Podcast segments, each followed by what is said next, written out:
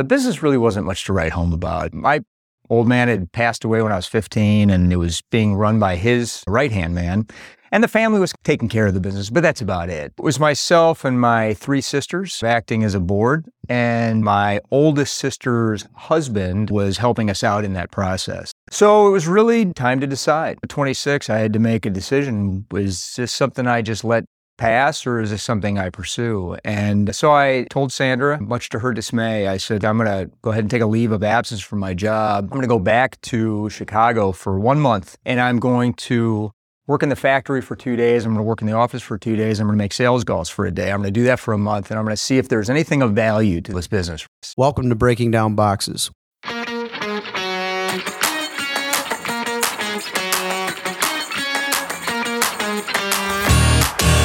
I'm Gene Marino with Akers Packaging. And I'm Joe Morelli with Huston Patterson and Lewisburg Printing Company.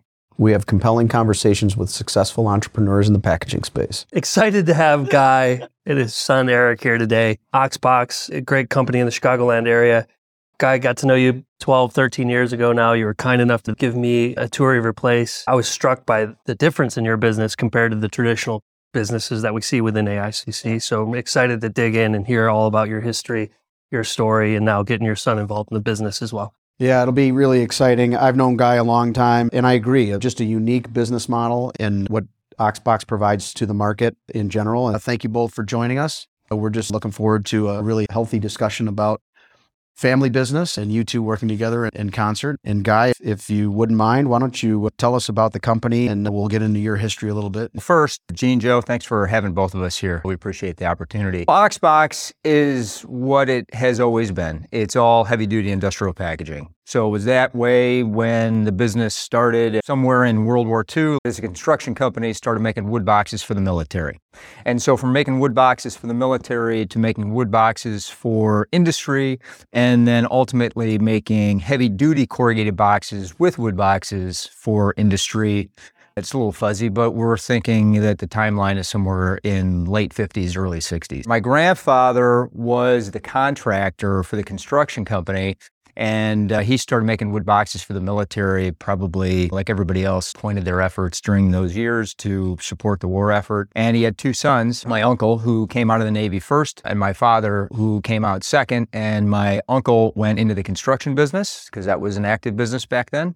And my dad came back to what then was Ockerlund Wood Products, which was the wood box business. It's interesting. Back then, some of those markets, you said military, obviously, but what other markets would be served in the wood boxes back then? There was one market.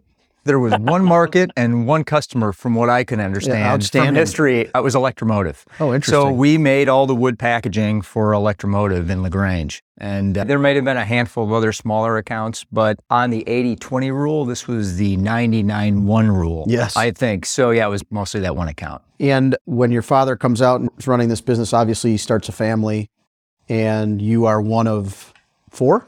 I'm last of four. Oh, well, I'm the only boy. Interesting. Does not help masculinity any. But, but my friends beat the crap out of me, and kind of I came around after a while. Perfect. You left the Midwest to go away to school.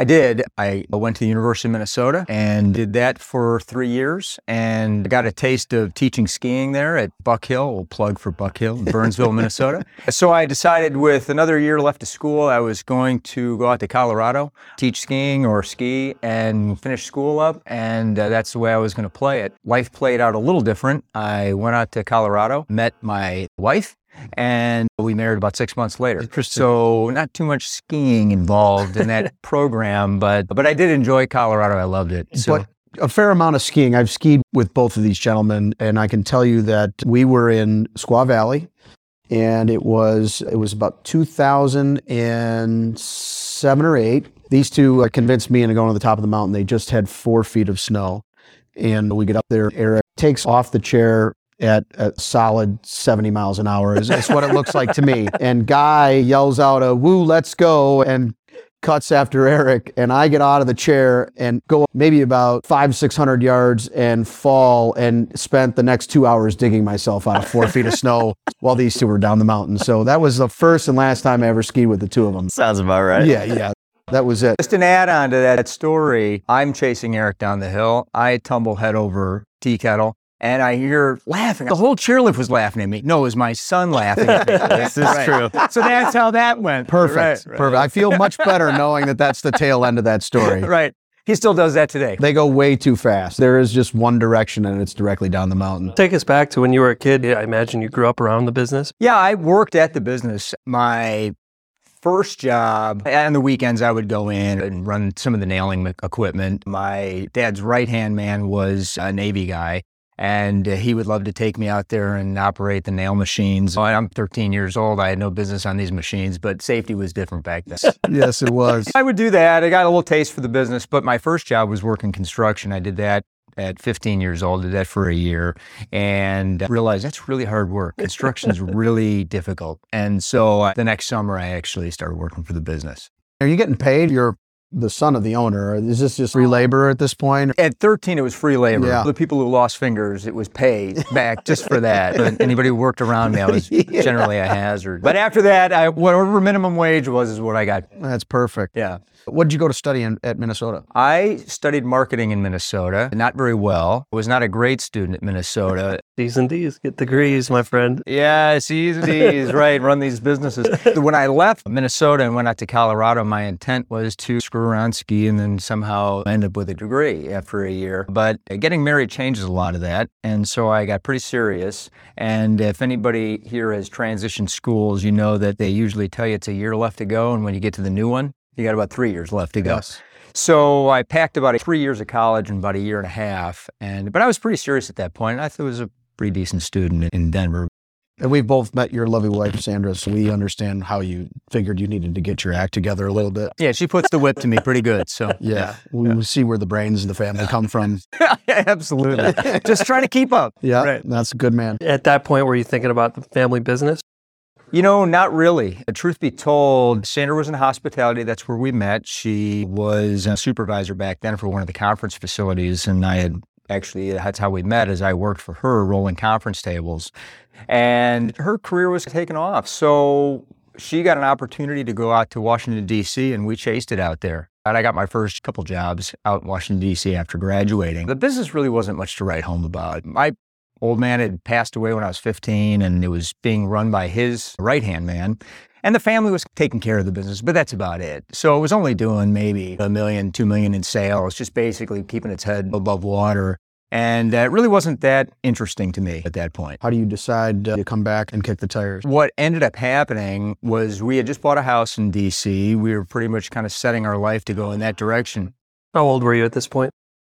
I think I was 26. Um, but the family had a meeting and we said, okay, maybe it's time to shut what was then Ockerlund Industries and move on to something else. When you say the family, who else is involved? It was myself and my three sisters acting as a board, and my oldest sister's husband was helping us out in that process. So it was really time to decide. At 26, I had to make a decision. Was this something I just let pass or is this something I pursue? And so I told Sandra, much to her dismay, I said, I'm going to go ahead and take a leave of absence from my job. I'm going to go back to Chicago for one month and I'm going to work in the factory for two days. I'm going to work in the office for two days. I'm going to make sales calls for a day. I'm going to do that for a month and I'm going to see if there's anything of value to this business. The shop floor was a disaster. The front office was chaotic, but made some sense. But one thing I did notice when I would, I would go on on sales calls, I would do all of my own telemarketing, basically setting appointments, and I'd go on and see either existing customers or new customers. And one thing I quickly learned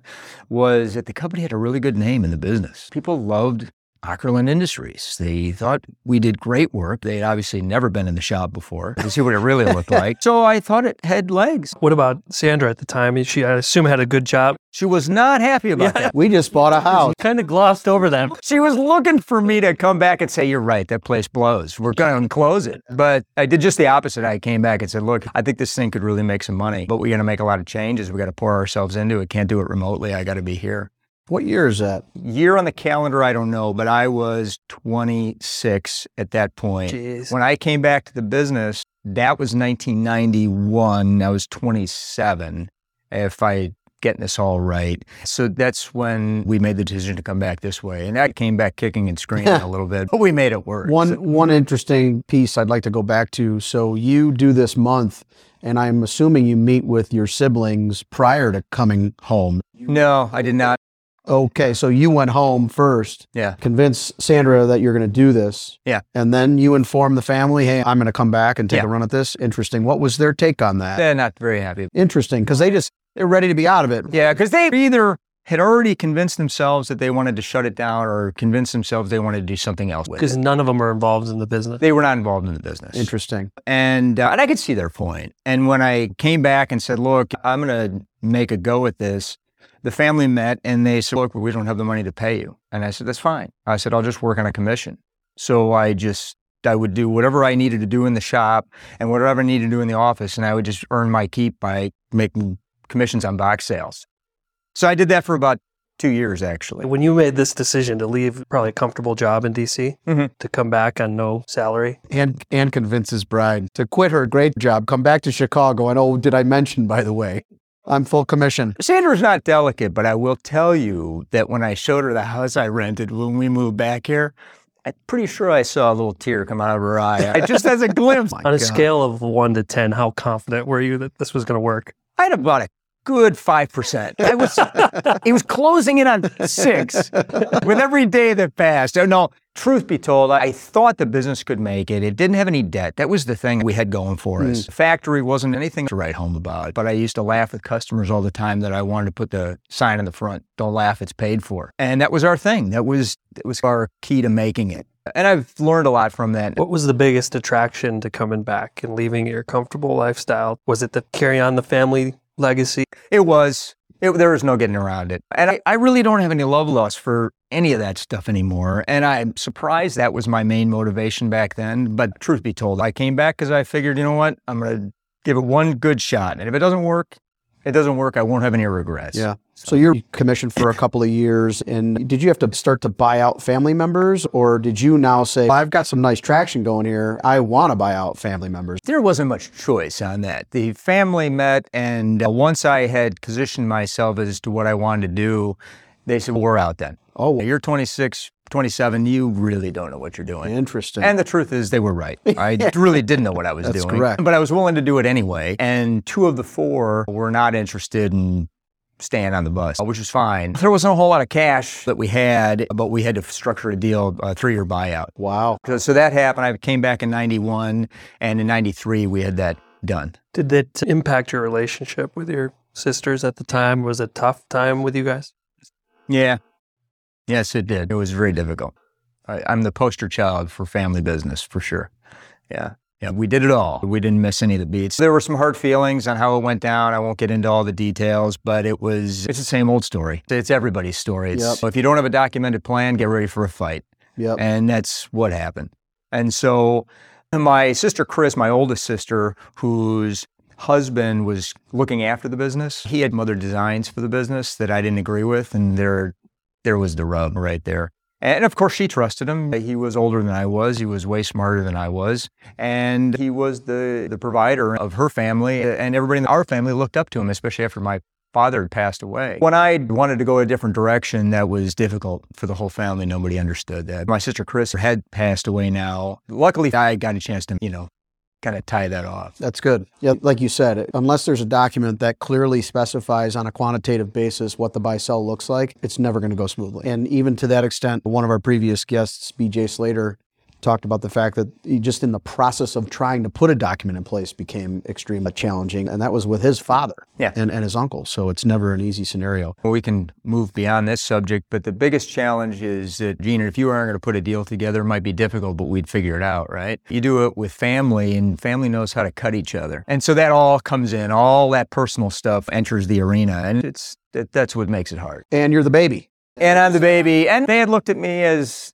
the baby for a long time, and Yeah. they certainly I can completely understand where they were coming from. So that's why we just had to structure a deal and move on. I was able to convince one of the family members, my sister, just older than me, to hang in there Yeah. because I couldn't have done it with three of the four, but I knew I could financially swing it with two out of the four. Did you have kids at the time yet? Or Close. Actually, Eric was born in Wheaton in 93. So, yeah, Sandra's pregnant, and then we're putting this deal to- together. And then Eric's born, and I'm not kidding. I think we were signing documents like as that was all happening. like most of us, I think there's a desire to bet on yourself. I think you just the way you described what you did in that month, I appreciate so much because it's really that old analogy of if you can make a good beef sandwich, but you have a lousy beef stand, you can fix that. And to your words, the customers loved us. Yeah. There was stuff that could be fixed behind the curtain, and I really like that. But betting on yourself and the young family and relocating and transition and all this, was your relationship healthy with Sandra? You guys were on par? I'm fortunate because Sandra's a much more of a fighter than I am. So there was two people that were in my corner the whole time, which was my grandmother and Sandra. So no matter how bad it got, I knew I could have somebody with the towel in my corner of the ring, and that's how it worked. So you close this thing, and I think there's a lot going on than just buying the business, right? Because there's building, transition, and Amen. It was half the building, half the business at the same time. so now you have it. And is your sister that's stuck with you active in the business? No. So it's mailbox money for her. So it's yours, and you get to take a breath for about a half a second. And now you've got debt, which you haven't had in a while. Yep. Still betting on yourself, obviously, but did you have to take a step back and say, okay, does it change my strategy or my focus or how I'm going to spend my time? How did you lay all that out for yourself? No, I, the one thing that I've I've had going for me, whether my plan was good or my plan was bad, I always had a plan. And I always was one of those who I would just kind of look past the crowd and just look where I was going all the time. And so that helped me a lot. And the deal that we structured with the family was a little scary in that, and they would have loved to seen me, you know, trip over myself, I'm sure. Because if I had missed a payment by a day, it was spelled out in black and white. I lost everything. Wow. Yeah, I no lost it. pressure. Yeah. Why you ski straight down the mountain now? I really, I'm absorbing a little bit more of this.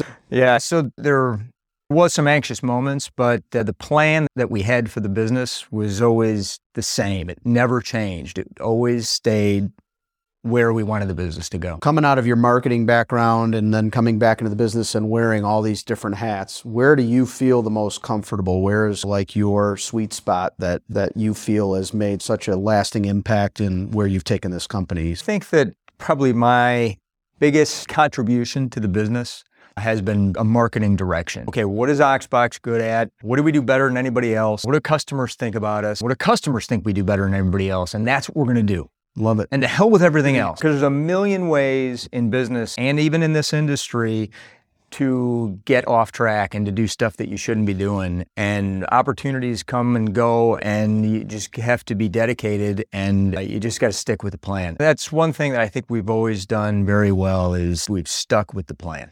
Take us back to when you closed on the deal. It's your company to run now. The pressure is now on you. You got to make these payments, as you said. Yeah. What was the financial stability of the company at the time? Were you guys healthy? Were you guys growing, or were you? Were there moments where you were, were worried about making those payments? Cash flowed okay. The P&L was nothing ever to write home about, but the cash flow was good. We always could pay our bills. We easily could sock away money for this, and we were like squirrels that way. If we knew we had a payment to make, we would just start putting it aside into a savings account. And at the end of the month, okay, that's the money that was supposed to be for the payment. Boom, it's already there. I don't have to worry about it. And you had some big customers at the time. We had retained the electromotive account. They changed from General Motors to some private equity and back and forth and whatever. They had stuck with us. Uh, so that was the cornerstone that we could build from. And then we had maybe, I don't know, 10 other good size accounts that we could rely on for consistent annuity kind of business. We weren't always having to hunt to eat every day. There was good annuity business coming in. That was good for us because I was out there knocking on doors and that annuity business that we had was paying the bills. So it enabled us to go and take some flyers Yeah. on some stuff that maybe weren't wasn't going to hit for 6 months or a year. Uh, did you suffer from that post-election 2000, 2001 softening? Did you see some impact from there? Were you in better shape because the family had been paid off at that point? Okay. So let me get my year straight here. 9 11 occurred what year? 2001. Okay. 9 11 decimated our company. And it did so because we started making a product for a company that I had pursued and finally landed and did a lot of work for. We made a collapsible aircraft container for United Airlines and about five other carriers after that. And while it was 20% of our revenue, it was 80% of our profit. I won't go into the details of how profitable that box was, but it was one of those you want to hang on to. Game changer. It was a game changer for us, and all of my sales efforts went into that industry for years. Probably from 95 all the way right up until 9 11. When 9 11 happened, if you guys recall, it changed the face of the airline industry. No more did you look up in the sky and see wide body planes going from Chicago to New York. Everything took the Southwest model, right? Everything was narrow body planes. Our box went in the belly of wide body planes. And it was meant for high season replacement of the aluminum aircraft containers. So when that occurred, it was game over. It was that quick. It was just like somebody hit a, a light switch. So our profit was decimated. Our sales were affected. You have to lay people off. Half of the whole company in 30 days. Mm. Holy crap. Yep. Yeah, we didn't waste any time. We knew death was on the door. So, yeah, it was very difficult. 91 to 01. Now you're 36 years old. You've been slaving away at this thing Yeah. and you've had some really nice growth. Are you freaking out at all? That- Yeah. Yeah, I could see Yeah, that. that was probably the first time where I you're looking down the volcano and you're wondering, okay, well, how is this going to happen? And it was at that point that we had to reimagine the business.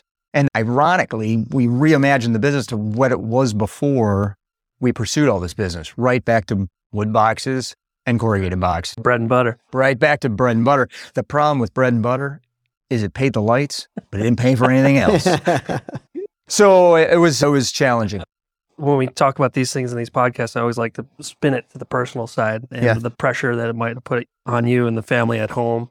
Eric's seven, eight years old at that time, I imagine, by this point. You probably had no idea yet. I had no idea what was going on. But you got a young family Yeah. and you got to worry about obviously your Yep. entire livelihood at that point. What kind of pressure at home were you feeling? Our shop used to be in Forest Park, and uh, our first house was in Hoffman Estates, and then we had later moved up into Barrington. But that that drive home, that hour I had in front of me in the windshield, was my chance to let it all go and not talk about it. Mm, And honestly, I never talked about the business at home ever throughout that whole period. it's crazy. There was two reasons I did it. Sandra had other things going on. She's got two kids to raise. She was active in what she was doing, and maybe selfishly that I just didn't want to relive the whole day all over again. You don't mind talking about your victories, the the other stuff not so much fun. so that's what we did, and that's really how we lived. We were very separate from professional business to the house. Talked about something before when I was asking you about your background of the marketing side, and one of the things you said that I don't want to miss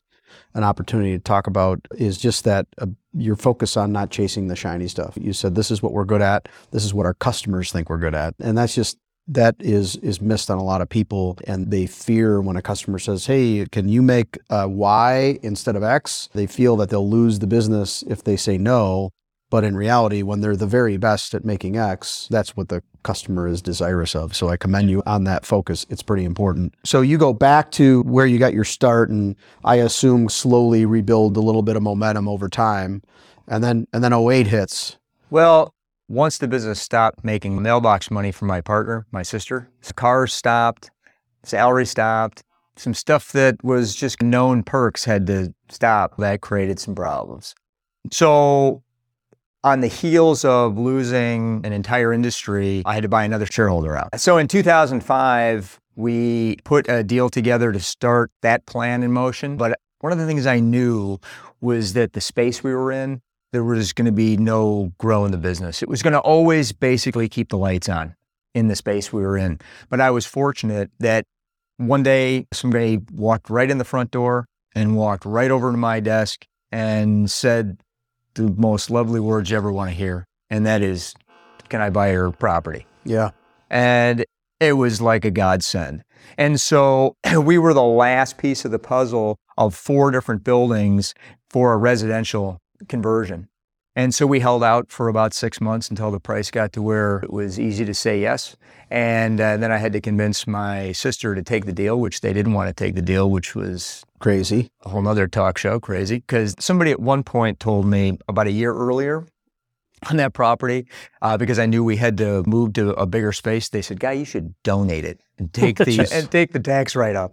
So a year later, somebody's looking to give us real money for this thing, and we rolled that up into the part of the deal. So I was able to not only get out of the partnership on the property, but I was able to bring all those shares back in at the same time.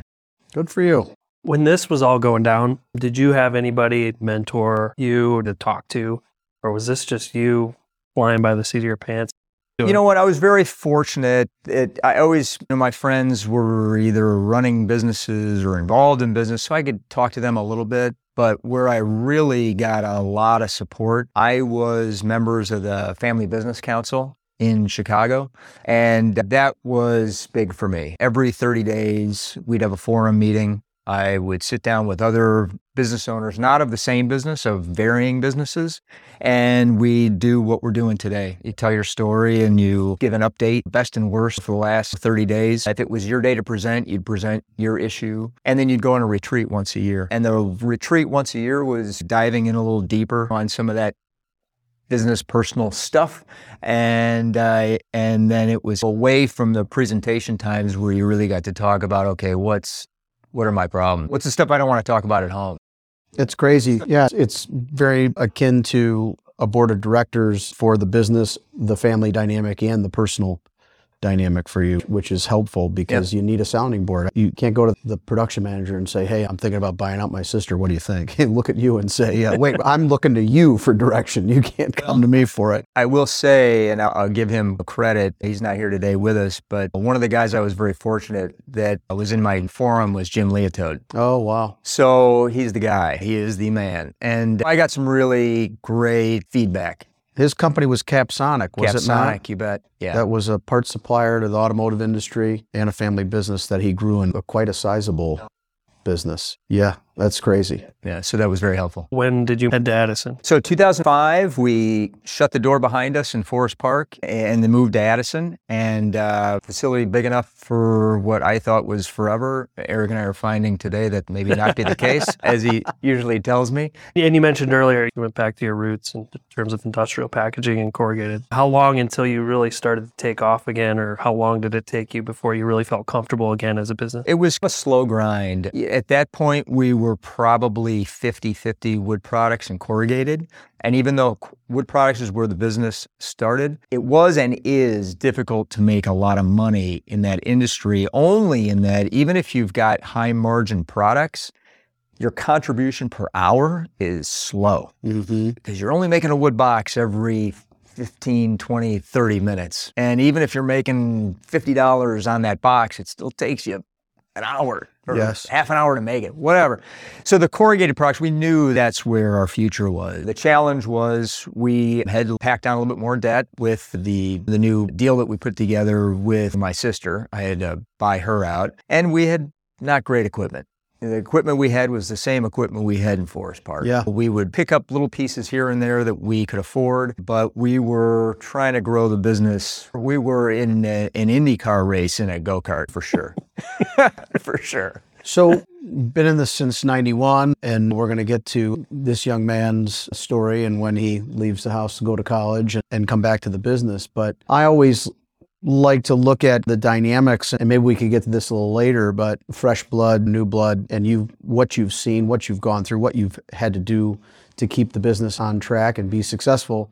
You still open and have an appetite for risk? Is it changing? Are you becoming more averse as you get older, as we get older? Yeah, I guess maybe yes is the answer, but it, it does bring us to Eric. Maybe it was six years ago that we had dinner with Jeff Quinn and some other folks. It was a Christmas dinner here at Region 6. Mm-hmm. And Jeff was across the table from me and he was talking about some fancy French machine that could do this stitching faster than anybody else in the world and, and talking to Sandra. Sandra was getting all excited about it, which surprised me. On the drive home, I said, really, that's a really expensive piece of equipment. That will be by far if you added up everything we have in the shop, that machine is twice as much as that, If not more. if not more. if not more. Yeah, for, I know Eric's right, it is more. But we got to talking, and that's where we started putting this together that, hey, look, now it's time to reach out to Eric. If Eric is interested in this business, it's time to understand that. And if that's what we're going to do, it's time to start building this into something that he'll be proud of and that he'll want to jump into.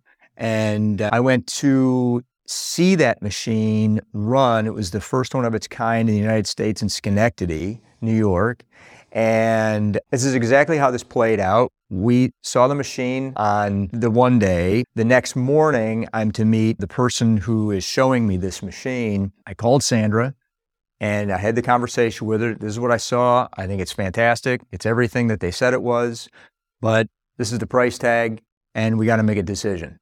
And I called Eric from the hotel lobby, and the conversation went something just like this. I said, okay, this is it. We've been talking about you coming back to the business. I'm about to meet with somebody right now. It's either yay or nay.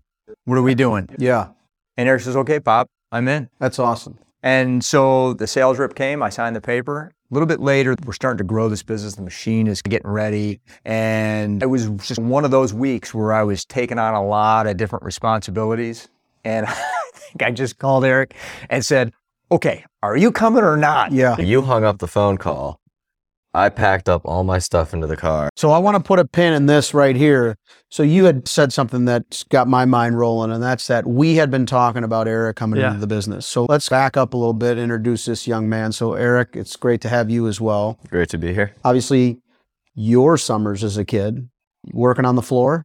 Yeah, in high school, after I got my driver's license, I was working on the shop floor, nailing pallets together. Pretty much same routine that he got put through. And I didn't really think much of it. I was immature, I was stupid. I was a little high schooler. Sure. So the times I did show up to work, I would I was I was nailing pallets together. I like the honesty. but I was nailing pallets together and I think I worked two summers and just learned like the basics of Yeah, okay, this sure. is what these guys do every day. You probably weren't even thinking about long term career. You're probably thinking, get a couple bucks in my pocket, find some money to ski during the winter. Yeah, exactly. What made you go out to Regis to school? What was it that appealed to you? Was it to get out west? Skiing. Interesting. Yeah. I can that make that makes sense Yeah, to me. skiing, snowboarding, it realistically everything out there. I've always wanted to go out there. At what point did you sit down and say, man, maybe one day I'd like to get back involved with my dad's business or work with my dad? Or was there ever a moment? I honestly did not think about it really whatsoever. And until I got the call from him saying, This is what I'm, we're thinking about doing. Are you in? Are you out? And in Colorado, I was already getting a little sick of it. I was getting used to it. Skiing all the time wasn't mm. as exciting Sure. as it once was. I feel like I was just treading water. Like I realized something needed to change. What year is that when the call gets made and you start talking about 2017, if I'm not mistaken. And Guy, this is something that had obviously been rolling around in your head, and you and Sandra had been talking about this in the years leading up to the time he was ready to come work for you. I had always envisioned we'd keep the business in the family. We never really talked about it that much. It was just one of those things I just believed. I I didn't build the business for sale. That wasn't one of the things I was interested in or had any knowledge of or expertise in.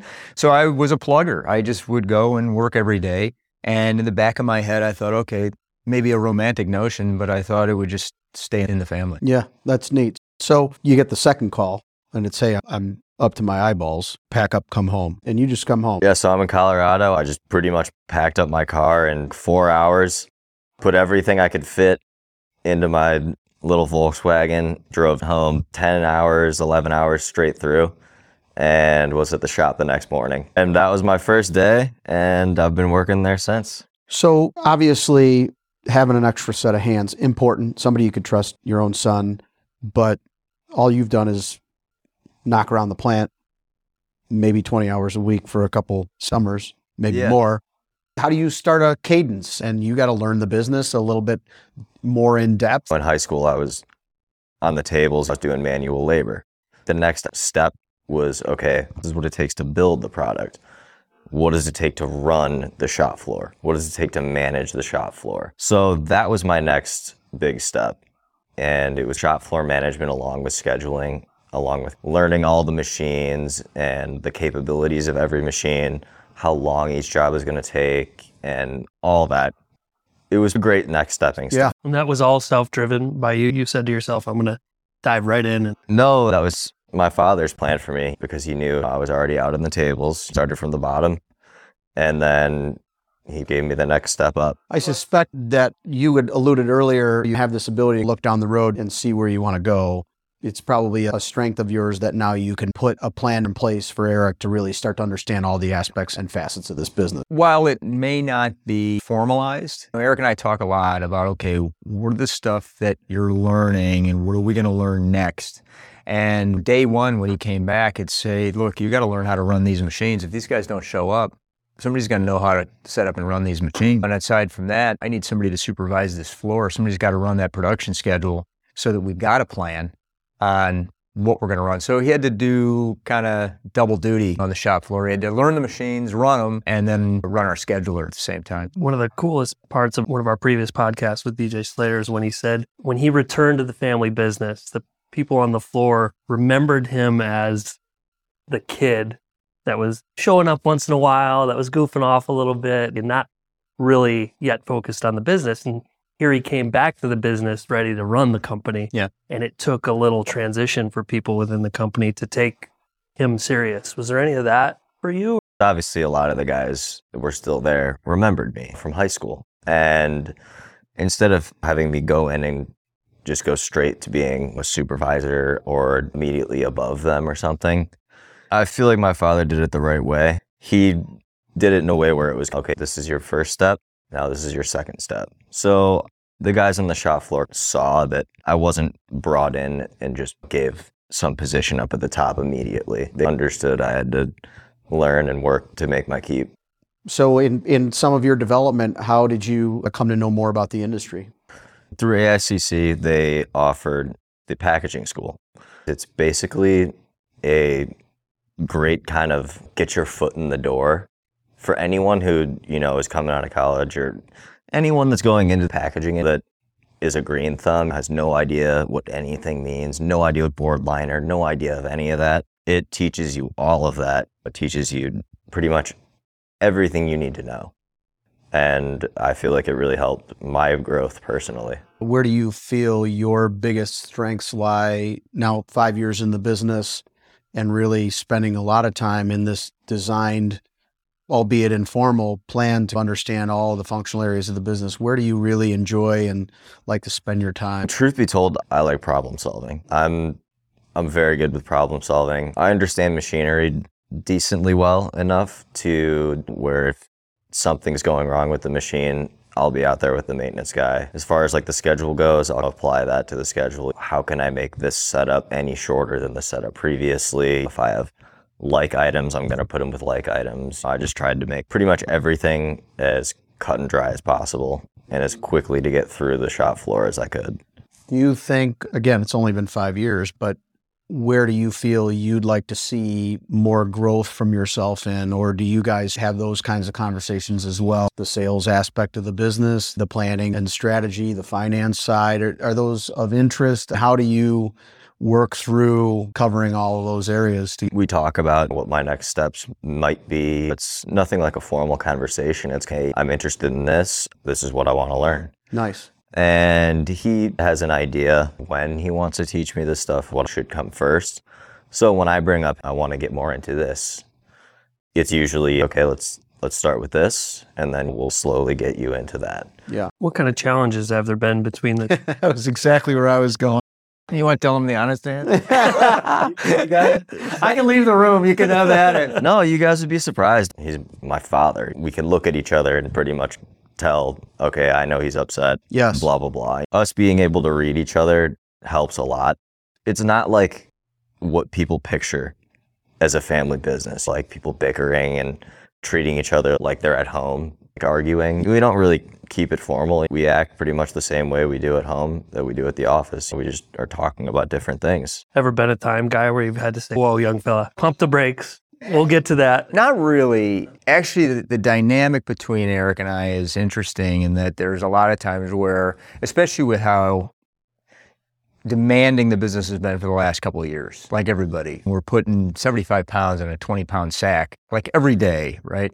And we're trying to do the best we can for our customers. And uh, there's some times where I will be honest, I've been way over my skis. And Eric will pull me aside and go, okay, time to talk you off the ledge. Your your head is about to explode. And so that's really been good. It's not that I'm had to tell Eric, look, you're not ready for that. If he's ready for something, I'll let him jump right in. It's fine. I don't have a problem with that. But it's interesting that the dynamic is reversing. He can see me where I'm at my edge, and he's been able to go, okay, time for you to back up a little bit. I think what's there's a couple of things that are so vital. I think just the way you expressed coming into the business and being 26 years old and really not knowing anything about it and having to figure it out. I think changes your perspective in your son with respect to I was making these decisions and really had to use my best judgment to do it. And it's the easy answer to go, you're not ready for that. Yes. You weren't ready for it when you did it. And so your ability to allow that to organically take form, I think is important. There are way too many scenarios of you're not ready. But when you look back in your own rearview mirror, it's just holy crap. I mean, Yeah. how did that even work out? I took a flyer on that. And so I think that's such an important aspect. And I think the other thing is there was I facilitated an AICC meeting a long time ago. We had father son folks on the panel, and one of them was very blunt and matter of fact about they'd go behind closed doors and yell and scream at each other. That negatively impacts the office. So, to the extent that you guys can read each other and know where you are, I think is very healthy because as a leadership team goes, so goes the business. And when we think for a second that your entire office doesn't know when father and son just just MF'd each other for the last half hour and they walk out like everything's rosy, we're sorely mistaken. So I think that's really a nice nuance that you have as well. Guy, I have to imagine it's given you a big boost in your arm and energy for the business to help it grow and succeed because your future generation is That's exactly right. Look, I'm blessed. I my son likes the business, plus for me, right? He's good at the business, plus for me, and he likes learning new things about it. And it's in his wheelhouse. He says he's comfortable with the machinery side of the business. He's being modest. Eric can look at a machine and know how they work. We bought a machine, well, kind of brag on you a little bit. We bought a machine last summer. I don't know shit about machines. I never have, but we bought a machine last summer because we needed one because we had a new press coming in and we needed something to get us through that transition. And we went and looked at it, but it was in pieces. It wasn't yeah, it was running. just a, it was just a pile. It was just a pile. But I knew the name and I thought, okay, the name sounds pretty good. We had the thing brought back uh, to the shop and Eric and our maintenance guy put that thing together with five pictures. That's all we had was five pictures of this machine. Yeah, we Stacker, the whole nine yards. That's huge. it's like IKEA directions. The other interesting part too is to your point of his energy. Guy just celebrated his 92nd birthday, so Yeah, yeah, he looks, he- he he looks looks great. He fantastic. looked great. I doesn't he? know, I know. I look, I look great for 35. That's pretty amazing. That's a great story. That's a credit to your passion for the business. That's neat. Thank you. You didn't get a chance to work with your father. No. Obviously. So it's got to be pretty special to, to work with you. it is sometimes you don't you kind of look back and take the memory in as it says it's happening because a lot of times we blow through this stuff and then later i can look back and go wow this is really a neat experience. I can't believe we've arrived here that the market picked up in a way where automation and machinery are the key to our survival probably everybody's. Yeah. and just as god would have it i've got a son who loves that and That's is neat. good at it. And we've put more stuff on the shop floor in the last two years. It's a laundry list of stuff. And before that might have made me a little nervous, not so much the financial commitment, but who the hell's going to know how to run all this stuff? CAD tables and you, name it, right? Yeah. And it comes in and Eric figures it out.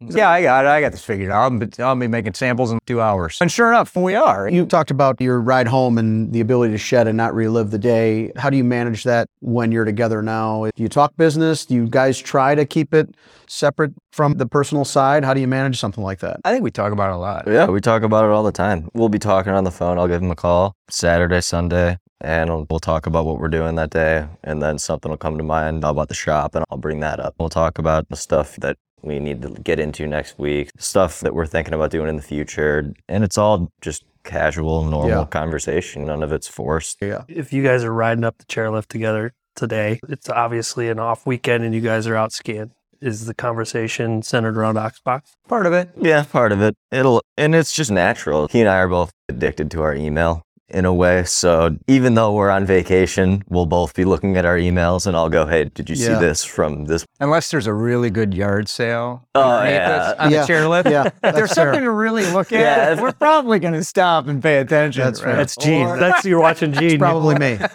Or unless I fill my snowboard full of snow and flip it up in my and- face. or wait for people to come down under and try to kick it onto them. That's the only times we're Yeah. not talking about business. Right. I get, I grant you that. How is uh, Eric's decision making skills growing? How, if you could make a percentage guess of what he is making independent of you in his kind of growth as a leader, how where is he in that spectrum? I think his decision making is good. And the best example I can give you is Eric. He manages the shop floor, does all of our scheduling with our supervisor. And whether I'm there or not, we're having to make decisions on the shop floor of how do we prioritize this work. And of course, you're trying to run the machines as efficiently as they can. And I totally understand that. But on, on top of that, too, you'll often look at stuff and say, look, that's a top 10 account. That's got to get in here. And so it's not like he's blindly just putting stuff through the equipment that's just the best possible runners. He also is taking into account that, yeah, we've got a lot of new customers right now, but these are the ones who got us here. And we got to take care of those. Yeah, so you're pleased with the way he thinks through it and the decisions that he's making. Yeah, I- sometimes I'm the one who kind of gets off track a little bit and I want to go satisfy that new customer. And he's got to say, hey, Pop, that's a brand new customer. We've made commitments for with these customers for 20 years and Yeah. they're first. And, and I think he's right. So all comedy aside, how old are you today? 57. Had to think about that one for Yeah. a second. Huh? 57. And has it ever come up where Eric says, How long do you want to do this for? And or you say to, to Eric, I think I got another 10 years in me. Have you guys had any dialogue at all about transition of leadership or daily performance or anything like that? we have not. no. Interesting. Should we do it right now? No, Sure. I'm why not? I mean, truth be told, I don't want to think about that. Yeah. You know, I I love working with my old man, and that's something I'd, I'd rather not think about. Yeah, sure. yeah, until he's ready to kick me out the front door. So Also, also true. I'll always keep you with your little office, even though you don't have to do anything, just so you feel like you're still important. But you'd be surprised. I've seen a lot of generational owners walking in at 90 years old with a newspaper under the arm, and uh, they're just happy doing that. And I've also seen the flip side of that where they want to make every decision. It's an interesting dynamic of that tight fisted control. But it seems to me, just in your five years, that you're happy to have the support and the brain power and the skill sets. Yeah. And uh, and you're just loving what you're doing. So I, Oh, yeah. I think that makes it pretty pretty nice pretty nice mix. Oh yeah. In high school, if you had asked me, could you imagine that when you're 28 years old, you would have been working at the company for five years? I would have told you, hell no. Yeah. Yeah. I was just into skateboarding, snowboarding, racing dirt bikes. Corrugated boxes was the last thing on my mind, Yep. but I love it. I wouldn't trade it for the world. So what's next? Where are you guys going? And, and where do you see Ox Box five, ten years down the road? I don't know if we can experience the same kind of growth we did for the last two. If that should occur, then a move is going to have to happen. We're going to have to go to a bigger facility Or just a separate one. or a separate one, maybe a different location, but uh, that's to be seen. I just can't imagine that we're going to see the kind of growth that we have been. Although every time I tell this to Eric, every time I say, "Oh, the end is near," that we're not going to grow, the, the sales are going to start to drop off. This has been going on two years now. Yeah. to give Eric's this a like, little context. again with this conversation, we, it seems like a freight train to him. He just keeps chugging along, but I've seen it different, and so you guys have. Yeah, we're conditioned that way, right? We can't help. I remember when I visited, you guys had just done a project with the eco-friendly box. You did that once or twice for big-time exploration projects on the South Pole. I always thought that was super neat. Maybe give the listeners a little bit of an idea of what that exactly was. Yeah, so that product was developed actually for the produce industry as a replacement to wax boxes. And we learned of it and thought we could apply it to heavy duty industrial. The biggest weakness of a heavy duty industrial corrugated box is the weather. Right? That's why we still make wood boxes for people. But a lot of times, no matter how heavy the corrugated box is, putting it outside or on a flatbed truck, they ain't going to work out too great. So when this product came along, it was a great kind of halfway point or maybe a hybrid product between a corrugated box and something a lot more weatherproof. And uh, I like it because it's still 100% recyclable. It takes waste out of landfills and it provides great value for our customers. So those, those three things make it exciting for me. And we sell actually quite a bit of it. So it's been a good product for That's us. neat. And how the heck did that come about with the research project in the South Pole? That was totally by chance. I wish I could take credit for it. I think somebody hit our website up. They saw the web page for it, and it was a company that made a rat poison. And the issue on that island was it was an old whaling port, and what the ships would bring on to those islands was mostly rats.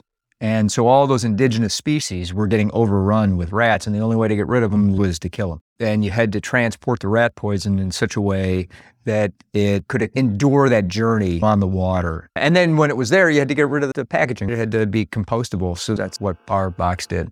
It's pretty unique. Yeah, it was great. It was a great story for us. And then the guy let us take footage of it, and it's up on our website. It looks like a National Geographic film. Believe me, I don't have the pockets to put that film together, but it sure as heck look, it looks like I did I it. just remember fairly new at Interpack. I joined in 98. I think Guy and I were maybe 99 or 2000 in the basement of some small hotel at a trade show.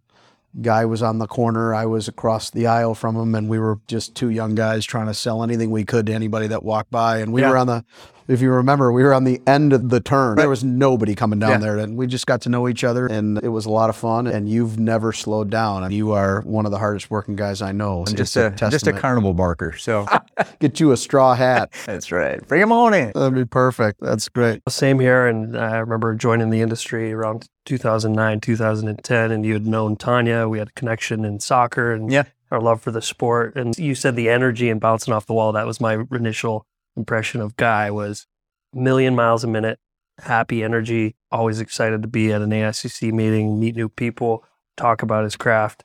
You're one of the good guys in the industry, man. I'm happy to hear your success Yeah. really happy to hear your family success because I think you're lucky. There's Yeah. a lot of family dynamics, obviously, with your sisters that can be difficult to, to deal with. Yeah. So to have a very good situation with your son, that makes me happy. Yeah. So me congratulations on that success. I'm a blessed guy. So I appreciate you guys taking the time with us today. Thank you very Really much. appreciate it. Appreciate it both. Great spending time with you, Eric. A little more than chasing you down a mountain. This was a little. We'll have to do it again. How about this no, no way. Breaking down boxes. New shows will drop the first Monday of every month. Remember to subscribe, rate, and review wherever you listen to podcasts.